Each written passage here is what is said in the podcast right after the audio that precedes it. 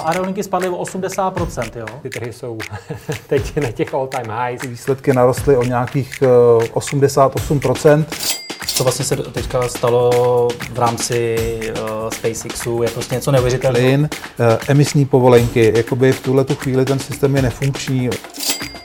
Peníze nikdy nespí, ani ty vaše.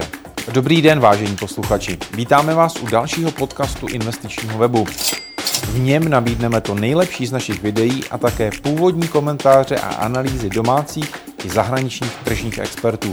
Ekonomika, tradiční trhy a alternativy na jednom místě. Dobrý poslech přeje Petr Novotný. Jak je možné, že letos ještě nic vlastně nepředvedlo zlato, i když vlastně všichni na něj koukáme jako inflační hedge? Ono zlato aktuálně předvádí. Předvádí ten výsledek, to, na co se čekalo celý letošní rok, a to byly ty ekonomické výsledky. A v současné době tak cenu zlata odpadala informace o inflaci ve Spojených státech amerických a zde se právě ukazuje, co to zlato umí a jak proti inflaci bojuje. Jaká byla poptávka v Česku po zlatu celý rok? Ta poptávka už od loňského března raketově roste a lidé, kteří právě chytli tu cenu ještě před tím nárůstem a v aktuální době, tak si myslím, že jsou spokojeni. Kromě fyzického zlata, tak hodně lidí řeší alternativu a to jsou mince. A vůbec celkově hodně lidí začalo sledovat i zajištění svého majetku nebo majetek na důchod. A když se podíváme na tu inflační křivku, která dneska je, tak třeba produkty, které mají zajistit lidem finance na stáří, což je třeba penzijní připojištění, v podstatě prospořuje ty lidi do ztráty nebo do mínusu.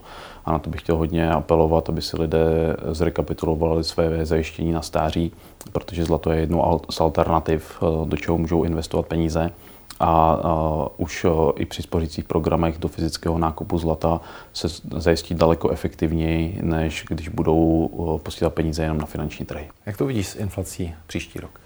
A co se týká inflace, tak ta bude větší a větší z toho důvodu, že úrokové sazby tak rostou nahoru a samozřejmě oproti tomu tak se bude nakupovat majetek, ať už se týká nemovitostí, pozemků, zlata, stříbra, mnohonásobně ve vyšších hodnotách. Takže peníze jako takové, já z osobního názoru si myslím, že úplně zanikne jejich význam skladovat někde na účtě v bance a budou spíše jenom jako transakční prostředek pro nákup zboží, produktu, služby a z tohoto hlediska ty peníze nebudou mít tu hodnotu a ta inflace bude mnohonásobně ještě větší než je dnes.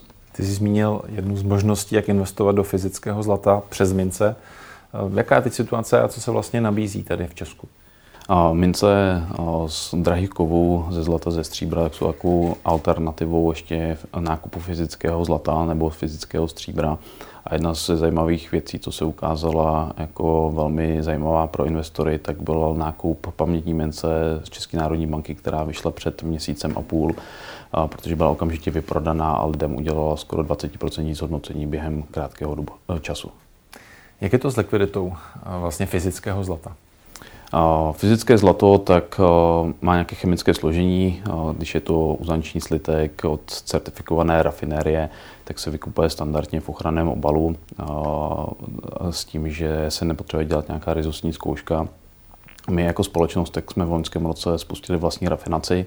To nás hodně dělí od jiných obchodníků s drahými kovy a jsme schopni zlikvidnit jakoukoliv formu materiálu, které, který obsahuje drahý kov. Takže to nemusí být úplně investiční zlato ve formě slitku nebo mince, ale může to být eh, materiál ve formě starých šperků, dentální zlato, odpady eh, z elektroprůmyslu. Eh, s tím všimi jsme začali pracovat.